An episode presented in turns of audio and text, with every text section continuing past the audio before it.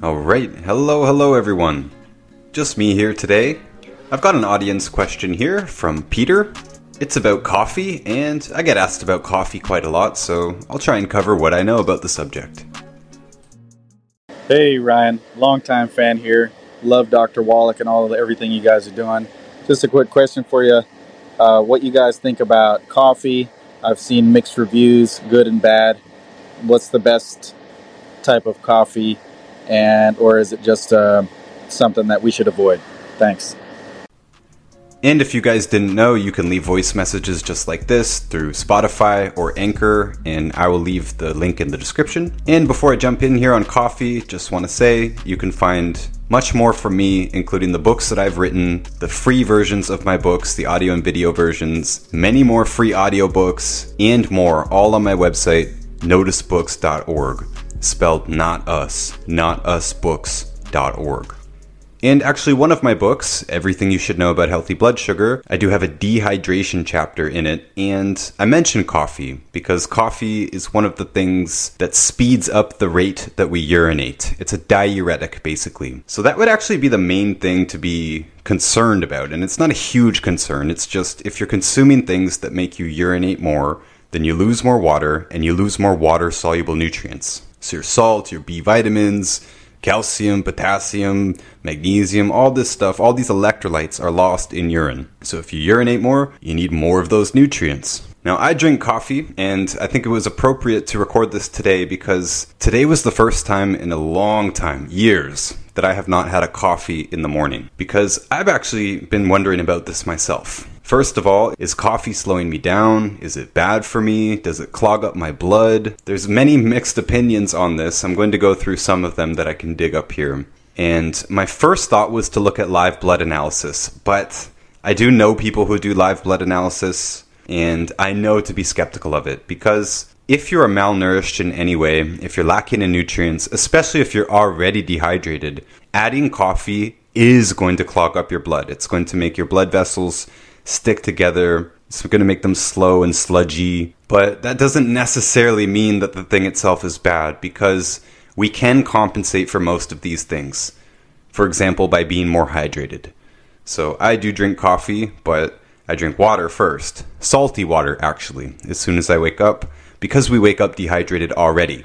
So it's a pretty bad habit to wake up dehydrated and then consume something that dehydrates you even more, which is coffee. And again, that's because it speeds up the rate that you urinate, so you're losing more water and more water soluble nutrients, and now you're more dehydrated. So I rehydrate first before I have the coffee, and then I'll have some more salty water after the coffee, and then I'll pour my supplements, maybe an hour or two later. And of course, that's the 90 essential nutrients. It's loaded in B vitamins. I've got my double dose of the calcium, our bone and joint formula, OsteoFX, and I usually throw another dash of plain plant derived minerals in there as well, and I'll sip that through the middle part of the day. In fact, I'm sipping it right now.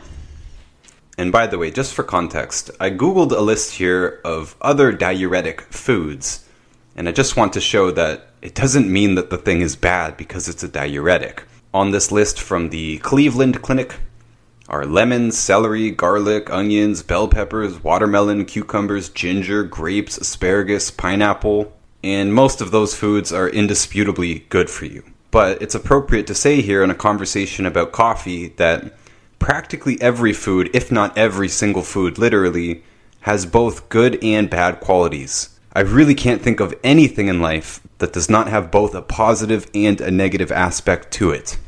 So some people choose to focus in on one or the other, whereas that's really not that appropriate. So coffee does have good qualities. Coffee actually does have a fair dose of antioxidants in it, and that's even instant coffee, ground coffee, or whole bean coffee. It all actually has antioxidants in it. And for one of Peter's questions there, you know, what is the best coffee? I usually say that whole bean coffee is the best. First of all, it has no weird additives. I mean, it may have chemical residues in it from pesticides. It might have glyphosate in it, etc., etc. But the powder itself, when you're talking about pre ground powder or instant coffee, it could have contaminants in it. It could have flour in it, potentially. It could have dirt in it. It could have all kinds of things in it. Who knows? It's powder, it's brown powder, and it would be easy to sneak a contaminant in there. Beans don't have that problem. You can grind it yourself, We grind our own beans here, my wife and I. little manual grinder because the uh, electric ones are really loud and annoying. And a little minor benefit when you use a manual grinder, you kind of have to move a little bit. It's a little tiny little exercise in the morning. And I think that's important. I do think we should start moving in the morning, do some push ups, swing your arms around, get the blood flowing, if not doing a full blown workout. Very good time to do it. And if I am concerned about coffee slowing me down at all or slowing my blood down, you can most definitely go and speed your blood up by doing exercise, any exercise. Again, some jumping jacks or some jumping on a little rebounder trampoline or push ups, anything. So, in addition to the possibility of contaminants with instant coffee or pre ground coffee, there's slightly less caffeine and more acrylamide. Now, acrylamide is somewhat controversial. It's debatable on how potent of a carcinogen acrylamide is, but we take acrylamide seriously. The reason we have baked potato skins on our bad list is because of acrylamide. The crispier the skin, the more acrylamide there is. But this is true with almost every baked good, at least when you're talking about things like crackers and bread and cookies and cereals. And the National Cancer Institute here is telling me that even canned black olives, prune juice, and of course french fries and potato chips, they all have acrylamide. And we do have a cookbook, by the way, Dr. Wallach's Cooking Without the Bad Foods by Chef Norman, and I edited and published that book. And for many of our crackers, breads, and cookies, we like to cook at low temperature or bake at low temperature, by the way, which to us means 300 degrees Fahrenheit because sugar burns at 350 degrees Fahrenheit. That's the smoke point, which is 177 Celsius. So when we bake at 300, we're avoiding burning the sugar. And I suspect that the reason the crackers, bread, cookies, and breakfast cereals are on this list of acrylamide foods is because there's sugar in all of those, and the sugar is burned at 350 Fahrenheit. And a lot of recipes, whether it's gluten free or not, by the way, this has nothing to do with gluten. A lot of recipes call for baking crackers at 400 and some cookies at 400, and that's just you're guaranteeing that a lot of stuff is getting burned and acrylamide is going to be forming. So we like to bake at lower temperature. And in our cookbook, a lot of our recipes are set down at that 300 level, and we say in it that you can basically take any recipe and lower the temperature, especially if you're going to use butter instead of clarified butter, because butter will also burn above 300. So we try and bake everything at 300. It just means that you need to bake it longer, basically. But that way you can use butter, which is the most common cooking fat available. You don't have to make the clarified butter or buy the ghee. Of course, we don't recommend using oils, which most regular processed foods will have. But, anyways, this tangent here is because of acrylamide, and apparently, instant coffee has more acrylamide than regular coffee. But it contains most of the same antioxidants and that's from healthline.com here. And although there is antioxidants in coffee, it doesn't seem to be that significant. If we're using the oxygen radical absorbance capacity, ORAC, which we use ORAC, there's other measurements of antioxidants, but we use ORAC. There's only a couple of thousand if you're drinking a cup or two. Maybe you'll get as much as 5,000 if you're drinking two cups or so. It's going to vary depending on the coffee and 5,000 sounds like a big number. That's actually what the USDA recommends, 3 to 5,000 ORAC per day, but we recommend 10 or 20 times more than that. As usual, the government recommends basically the bare minimum, and we recommend emulating what the longest lived people do, and they will get much closer to 50,000 ORAC per day, but we like to recommend going as far as 100,000 or even more. And that's actually not difficult to do in supplements. It's very easy to do in supplements especially with some of our products like the Beyond Tangy Tangerine tablets, which have 40,000 ORAC per tablet. And the recommended daily dose, according to us and Dr. Wallach, is actually four tablets per day. So you're getting more than twice what the longest lived populations get, or even three times what they get. And you can do that year round for quite cheap. This is like less than $3 a day for that product. So I'm just saying, if you're drinking coffee for the antioxidant benefit, you're going to need to drink a heck of a lot of coffee to do so. In fact, you'll be drinking so much that you'll be dumping many of your other nutrients, your water soluble nutrients, into your water. You're basically going to dehydrate yourself trying to get antioxidants, and that's not good. But there are some antioxidants in it, so this is not a completely negligible number. You're adding to your antioxidant count, and I think that's good. I do think the live blood analysis thing is inconclusive. I would like to test that on myself or other people I know who are fully nourished and fully hydrated before they do the live blood analysis. Now, some people talk about adrenal depletion, like The Truth About Coffee by Marina Kushner, which I would jump in and say that adrenal exhaustion or adrenal depletion or chronic fatigue, this is much more likely a fatty nutrient deficiency. We blame it mostly on gluten intolerance and EMF, actually. I blame it almost mainly on EMF. But if you have a gluten intolerance, or you're avoiding cholesterol, or you're on a statin drug or something like that, then you're not going to be able to make your adrenal hormones properly. Your adrenal hormones are made from cholesterol, just like your sex hormones, your steroid hormones. Cholesterol is the master steroid in the body. So the truth about coffee focuses mainly on women, but women have a lot of problems going on. Their main problem is listening to doctors. They listen to doctors about fat and cholesterol, so they avoid fat and cholesterol much more than men. They start taking drugs early, like antibiotics and birth control, and even painkillers and stuff for menstrual pain. They just, in general, women listen to doctors more than men. This is why women have a much higher incidence of MS, ALS, all this stuff many, many different diseases because they listen to doctors and doctors give them terrible advice. So, of course, they're going to be the ones who are suffering from adrenal exhaustion more. Hopefully, that doesn't sound too simplistic. I just don't think uh, we should focus in on the adrenal exhaustion part without taking into consideration the fatty nutrients, nutrient depletion in general, nutrient deficiency in general in our society, and the massive, massive problem of listening to doctors. Now, what Marina Kushner did say is that coffee is highly addictive. And this is my main problem with it. I don't like being addicted. I started picking up substance addictions at a very young age. I started smoking cigarettes at 10 years old and marijuana at 11 years old and other hardcore drugs soon after that. And I didn't start drinking coffee until I was about 22, and right away I picked it up as an addiction. I was under no illusion that this was something other than an addiction. And why I thought that is because coffee is actually pretty gross. Just like a cigarette. Your first cigarette is disgusting. Your second cigarette is also disgusting. If you quit for a while and you have it again, it's disgusting. You, you know how gross it is. We get a little bit numb to that when we do it all the time. Cigarettes have been called the unpleasurable pleasure and I would say the same thing about coffee. And I would also say that's one reason why seems most people put some sort of flavoring agent in it. They put sugar or a sweetener, a stevia, or cream or a creamer, which I'm still not even sure what a creamer is actually. I don't use any of this stuff. I always like my coffee black, but that word like, again, that's acknowledging the grossness of it. Just like cigarettes, it's the unpleasurable pleasure. I don't want a flavored cigarillo. Uh, just give me the straight stuff, right? Now, I like to put butter in my coffee actually, and I wanted to throw this in there because I do think that this reduces the dehydration effect, number one. Number two, it gives you some good nutrients. Butter is highly nutritious.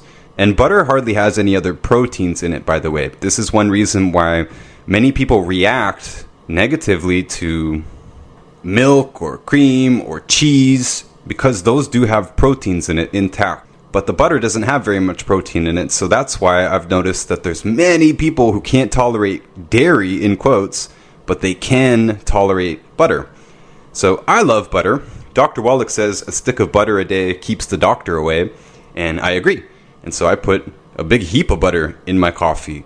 It definitely makes it less disgusting, and yeah, I think it uh, lowers the dehydration effect there. And you could even use salted butter. I like to, just put a dash of salt in it. We usually don't cook with salted butter, by the way. We add salt into our dishes after.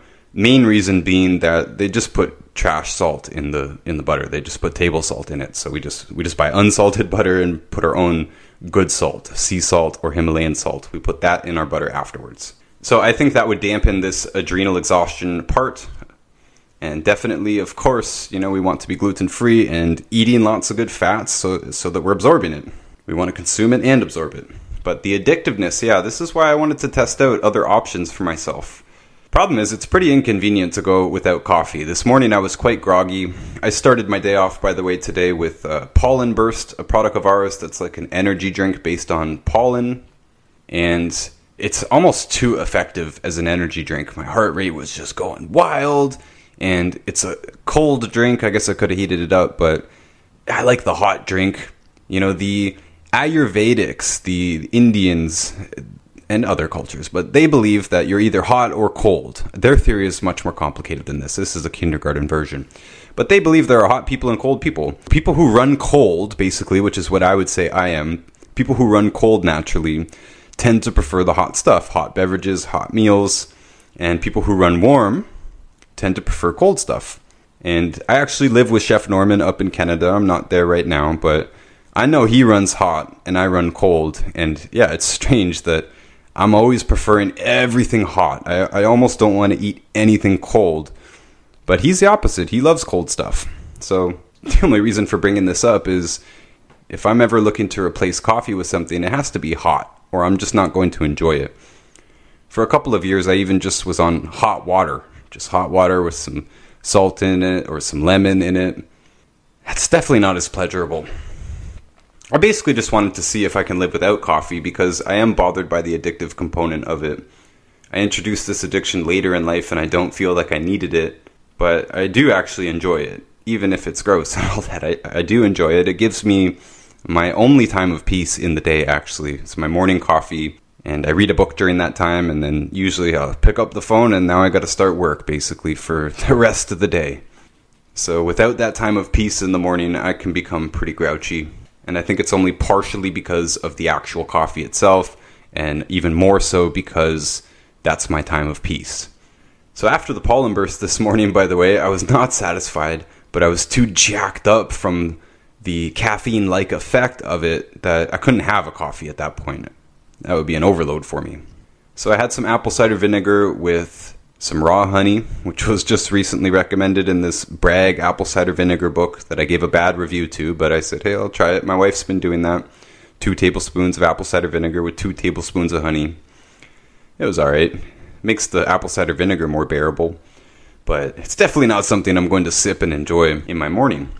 After that, I had a cup of bone broth that we just made bone and vegetable broth from bone and vegetable scraps that we collect and keep them in the freezer and make a big batch of bone broth. Now, that's very enjoyable. It's very pleasurable and it's nice and hot. I could do that every morning, but it's a little bit inconvenient.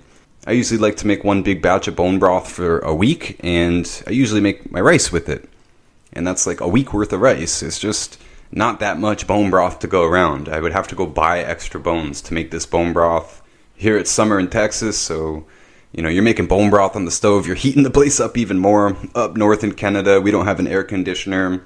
And even here, I don't like air conditioners because of positive ions. If you didn't know about that, air conditioners pump the atmosphere full of positive ions, which are bad for us. So I'm just saying, making bone broth all the time is not that convenient. Even though it is very pleasurable and very nutritious, to me, there would be absolutely no question of which one was better. It would be bone broth every single time would win.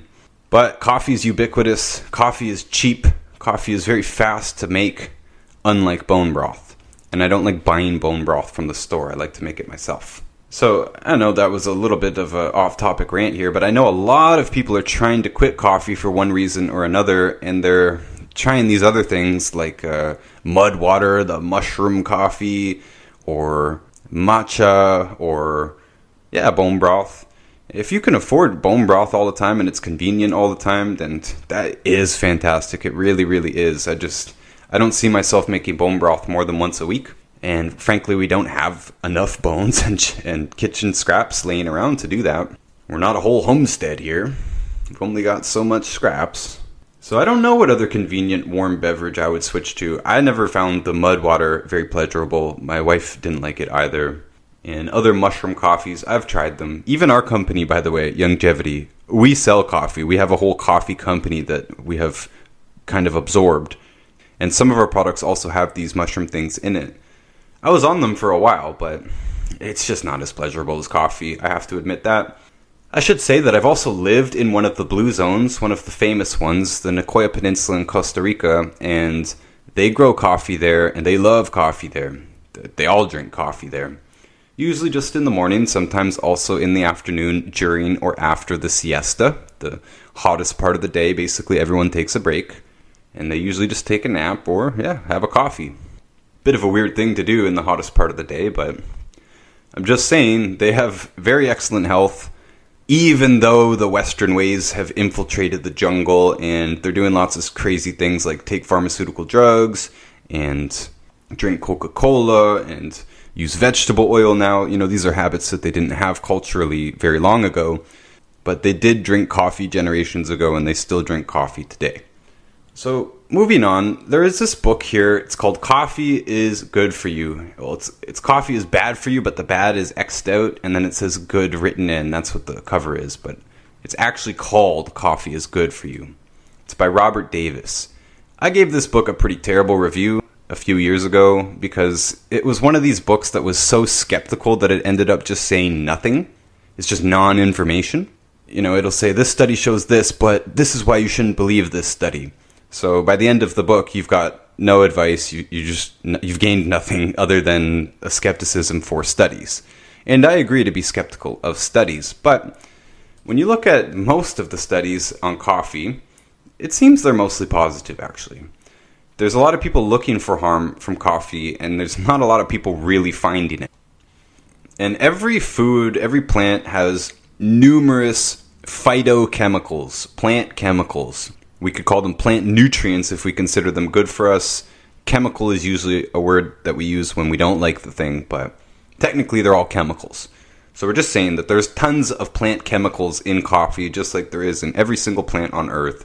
These include polyphenols, chlorogenic acid, quinic acid, diterpenes, cafestol, kahweol. I know these are exotic sounding things, but there's probably hundreds of them actually, and I don't think science has all of them figured out or even mapped.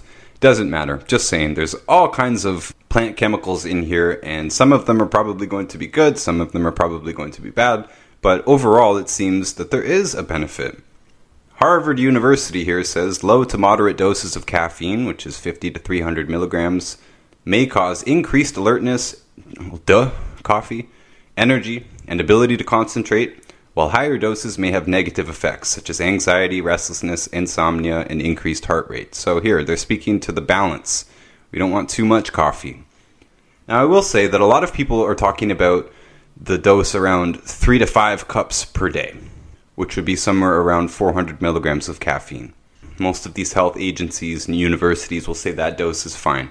We put our dose lower, our recommended dose, down to 1 or 2 cups of coffee per day, and one of the reasons is because we're very strong on good digestion and being gluten free, so that you're actually absorbing more caffeine. I used to be able to drink like 10 or more cups of coffee per day. I was a coffee addict for a while. I was basically running on coffee. On the questionnaire that we give to people, so that we can give them a recommendation for foods and products, the question is on there do you drink coffee? And it's only on there to discover if they're a coffee addict, because that is a problem. First, you will be getting the massive dehydration effect from the diuretic in it. And yeah, you'll be possibly creating some of these anxiety, restlessness, insomnia, increased heart rate, these types of symptoms that people come to us with, anyways. People come to us and say, Hey, I have anxiety, what do I do? Well, if they're drinking six or 10 cups of coffee a day, then that's the answer. Stop drinking so much coffee. But the point in saying the gluten free thing, the digestion thing, is because I used to be able to drink that much coffee now I can only drink two is my maximum. Or yeah, I'm bouncing off the walls and I might get this anxiety, restlessness, and maybe even insomnia because we're absorbing more of the caffeine now. That also goes for drugs, it goes for vitamins and minerals and all this stuff. When your digestion is working correctly, you should be absorbing more of all of this stuff. So we often start people with a digestion protocol, clean up their diet, and they should actually not be able to drink as much physically. Their body should start to reject it or start to have these negative symptoms of it.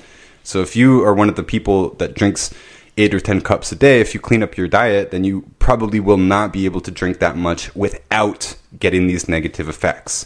And that's good. It shows that your body's working more correctly. Caffeine is very powerful. We should not be able to tolerate very much of it if you're absorbing it. Now, this Harvard review here that I'm reading has some interesting things about uh, many different diseases here. Here for cancer, coffee may affect how cancer develops, ranging from the initiation of a cancer cell to its death. For example, coffee may stimulate the production of bile acids and speed digestion through the colon, which can lower the amount of carcinogens to which the colon tissue is exposed. So, if you have waste sitting in the colon, your large intestine. Coffee should be stimulating the production of bile acids here and basically washing out the colon. Lots of people know that coffee can help them with their constipation. Of course, we want to eliminate the source of the constipation, but it can be a pretty easy way to flush the system out, especially for people who don't drink coffee.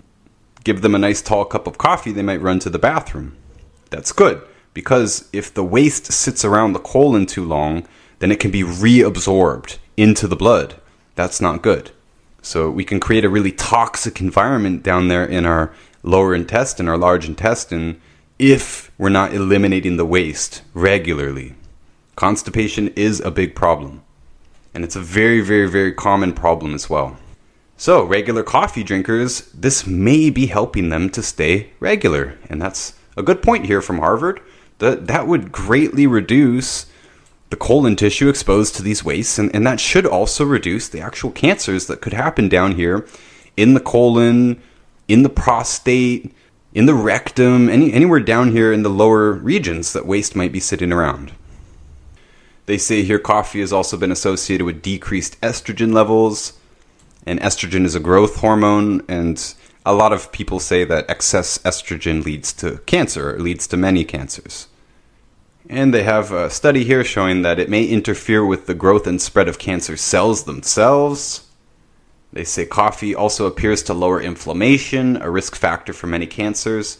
Now, I don't want this to sound like a panacea thing here like coffee is incredibly good, I don't know how much it lowers inflammation. And we always have to point out that we much prefer to stop the source of the inflammation, which is probably processed foods and nutrient deficiencies, rather than use any medicine to combat inflammation. So even if coffee lowers inflammation, just like turmeric, even if turmeric lowers inflammation, we don't want to rely on the medicinal benefits of the plant. We don't want to rely on any medicine. We want to stop the actual source of the inflammation. But I'm just pointing out here that there is quite a bit of evidence that there's actually anti cancer effects for coffee. And of course, they point out here the uproar in California in 2018 because there was a label put on coffee products talking about the acrylamide, which we already talked about. And from what I know, it is a very minor amount of acrylamide, at least compared to the big ones like baked goods with sugar that's been cooked beyond its smoke point and baked potato skins. And any chip or french fry or anything like that that has the skins on it as well. Again, it is debatable on how potent of a carcinogen acrylamide is, so that's why we singled out the big source, especially the potato skins, baked potato skins. We didn't put coffee on our bad list. We own a coffee company. We sell coffee. Most people that I know in the business drink coffee. Even Dr. Gundry, who has a much longer list than Dr. Wallach, bad food list, even he recommends drinking coffee. The only people that I see not recommending coffee, well, most of them, are more on the alkaline theory, which they're wrong about, by the way. They're just, they're wrong. I don't mean to offend people, but you can eat acid foods and be alkaline. This is a fact. You can drink coffee, you can eat meat, you can drink alcohol, and you can still be alkaline because if your body has enough nutrients, B vitamins, and especially calcium, water soluble nutrients in general, if you're properly nourished, you will be alkaline. Me, if I drink two glasses of wine, yeah, I feel groggy and, uh, you know, I don't feel great, but kick that up to three, I might get a little green mark underneath my copper disc that I wear on my wrist. That's showing me that I've become acidic. It can happen very quickly. It would probably happen if I ate a couple of bags of potato chips. It would probably happen if I did eat meat, just like I normally do, and drink coffee just like I normally do. If I did that for a week without supplementing, I probably would turn a bit green underneath the copper, meaning I would turn acidic because of the nutrient deficiency, not because of the so called acidic foods themselves. And of course, there's extremely acidic foods like lemon and even apple cider vinegar and salt that are patently good for us. So the acid alkaline food concept or the alkaline diet was just incorrect. Just wanted to point out that those are the people who are usually against coffee. They're saying it makes you acidic. Well, it does speed up the rate that you lose your water soluble nutrients, especially the B vitamins and the calcium. That does not mean it makes you acidic. It means that nutrient deficiency makes you acidic and that coffee will speed up your nutrient loss. Well, in my book, Everything You Should Know About Healthy Blood Sugar, I already mentioned that I have a dehydration chapter. So here, Harvard's talking about type 2 diabetes, and they're saying although ingestion of caffeine can increase blood sugar in the short term, long term studies have shown that habitual coffee drinkers have a lower risk of developing type 2 diabetes compared with non drinkers. Remember, correlation does not equal causation. I included it in my book just so that people are aware that it's making you dump minerals and other nutrients faster, and type 2 diabetes is a nutrient deficiency. Not going to get fully into it right here. You can check my book out for that. The free audio version is here on this podcast, Notus and Friends. You're just going to have to scroll down a bit.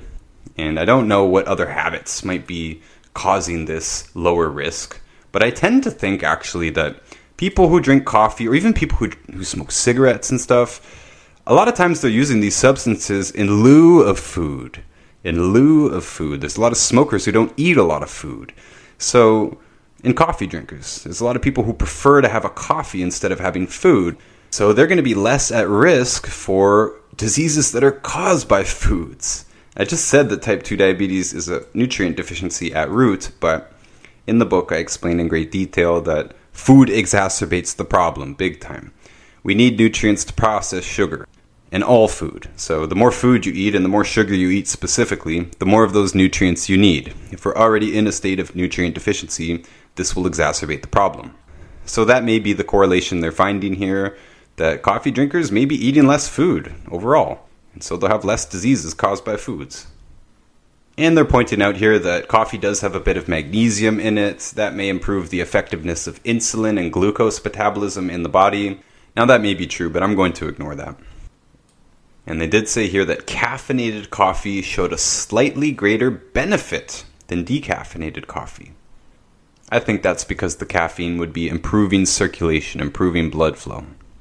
And actually, in this type 2 diabetes meta analysis, they were showing that the highest intake of coffee, up to 10 cups a day, had the highest decrease of risk of type 2 diabetes, which is kind of surprising for me. I still wouldn't recommend that much and still recommend taking your nutrients so that you're not putting yourself at risk for nutrient depletion from the increased excessive urination. But hey, that's interesting to me.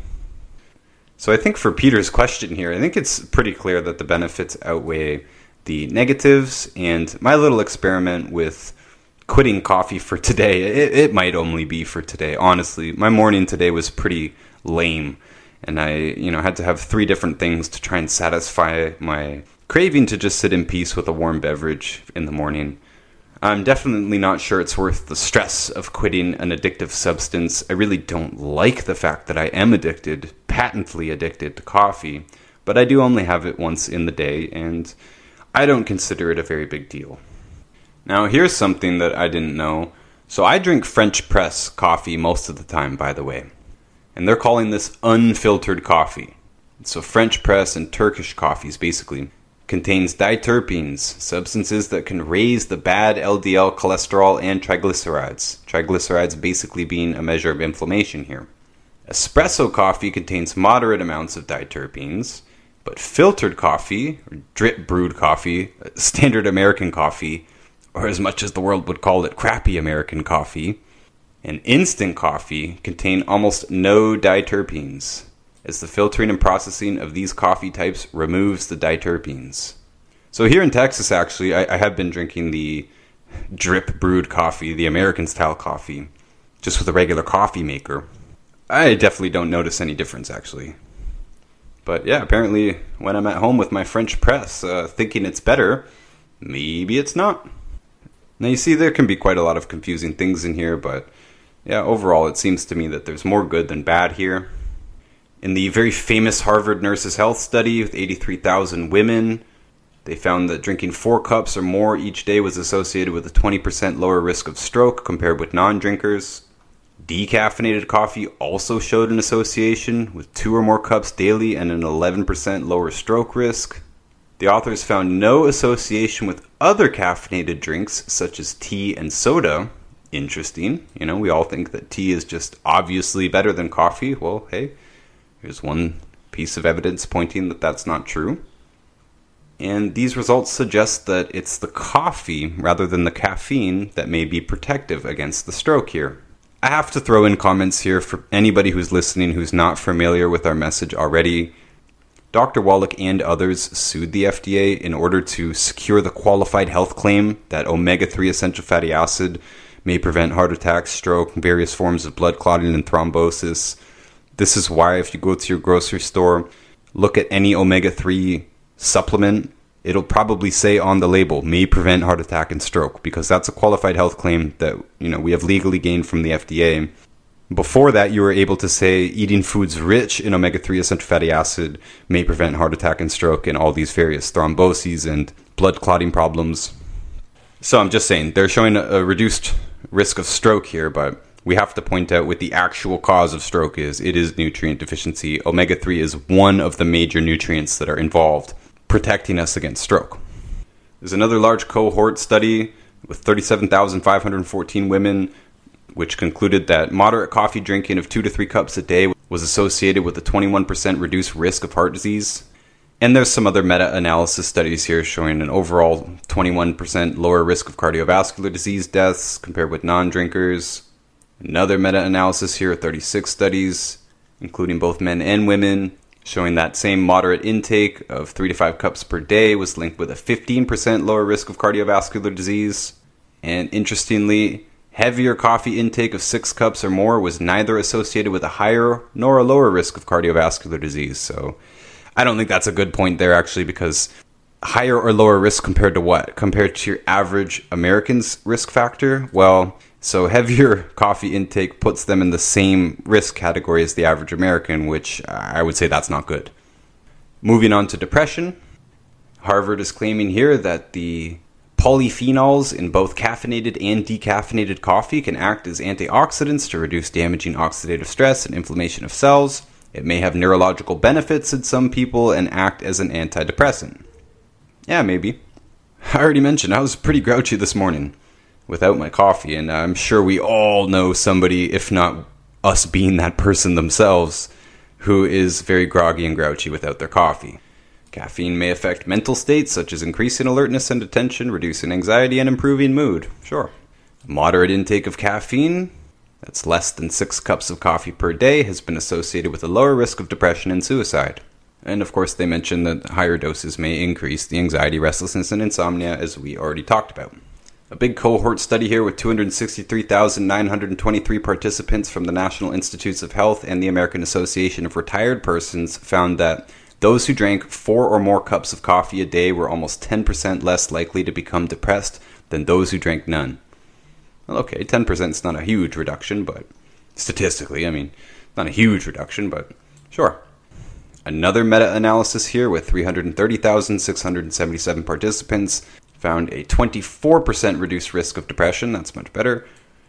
When comparing the highest, 4.5 cups a day, to the lowest, just less than one cup per day, and they found an 8% decreased risk of depression with each additional cup of coffee consumed. So the more coffee they consumed, the less depressed they were. And to be clear, that 24% reduced risk was comparing the highest coffee drinkers to the lowest coffee drinkers. And they also found a 28% reduced risk of depression comparing the highest to lowest intakes of caffeine in general. I know this uh, whole talk here was probably quite a bit deeper than was expected from that little question from Peter, but I enjoyed this actually. Like I said, I, am debating whether I should quit it or not. Do I need it or not? You know, is it worth it or not? Should I be making a big deal about this or not? And hey, reading all these things is making me feel a lot better about it, making me feel like I probably shouldn't sweat it. They're talking here about Parkinson's disease. There's consistent evidence from epidemiologic studies that a higher consumption of caffeine is associated with lower risk of Parkinson's disease.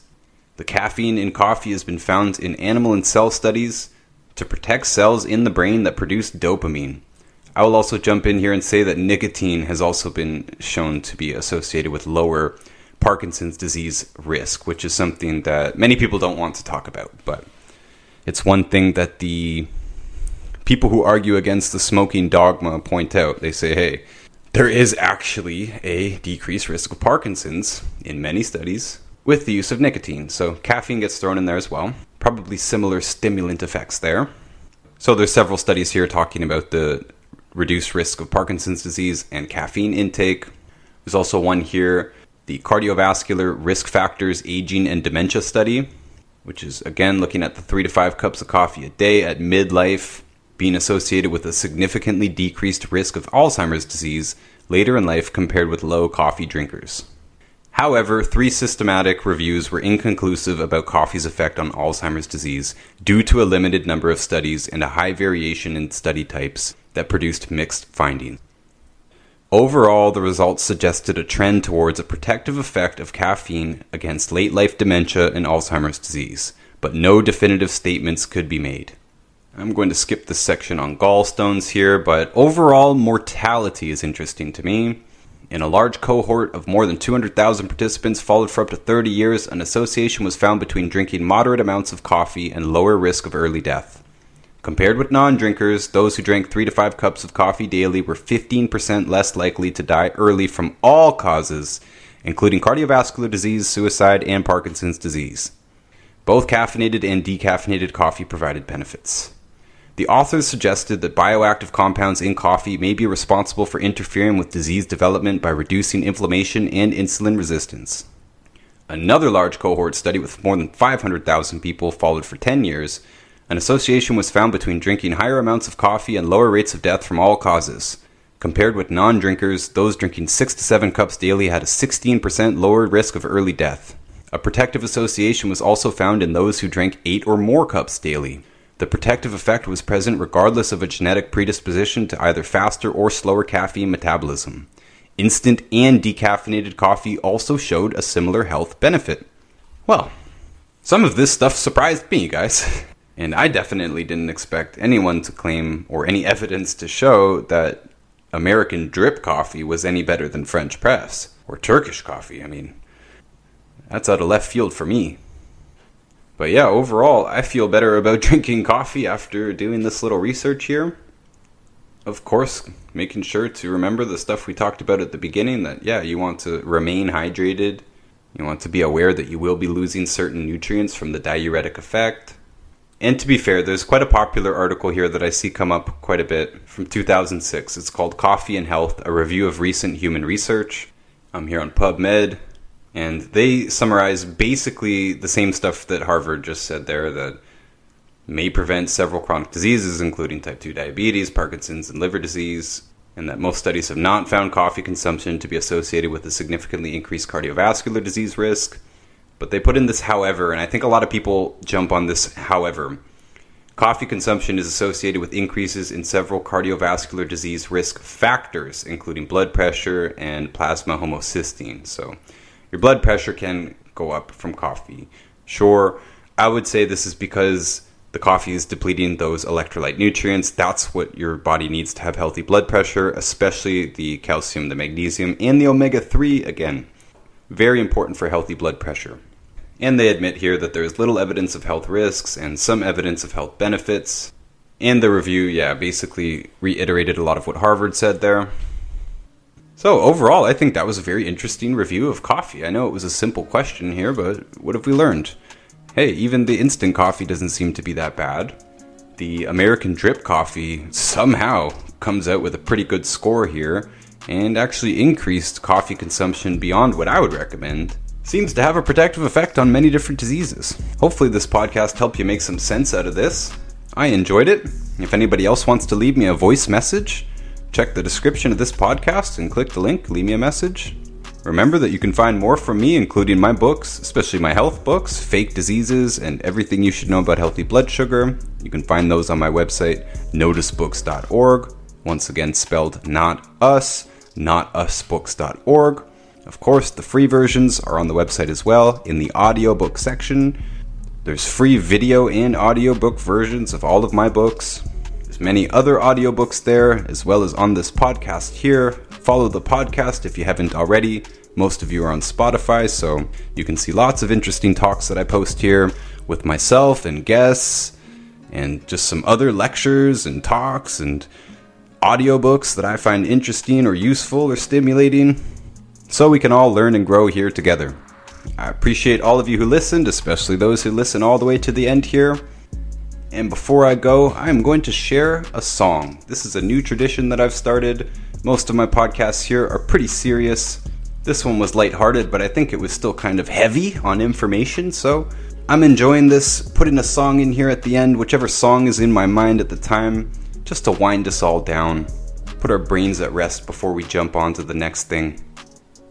And today, the song in my mind is All of Me, sung by Willie Nelson here, but originally written and performed by the great Seymour Simons. But I love the Willie Nelson version from his fantastic album Stardust. I hope you enjoy it too. Appreciate you once again. Until next time.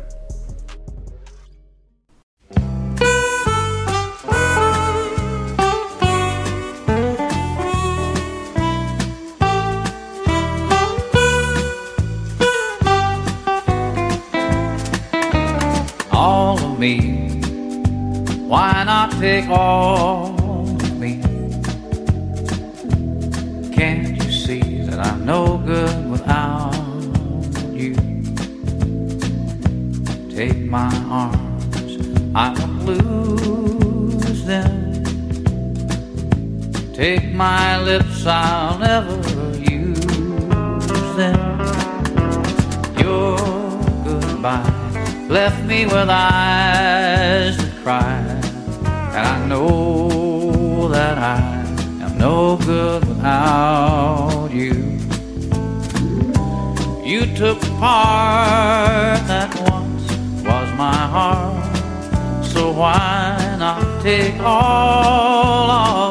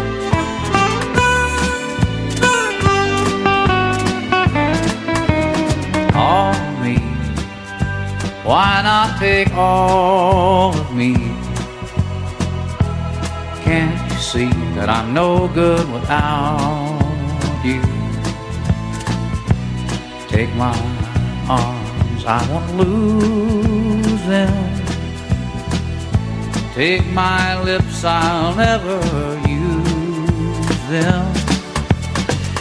Your goodbye left me with eyes that cry, and I know that I am no good without you. You took part that once was my heart, so why not take all of they are.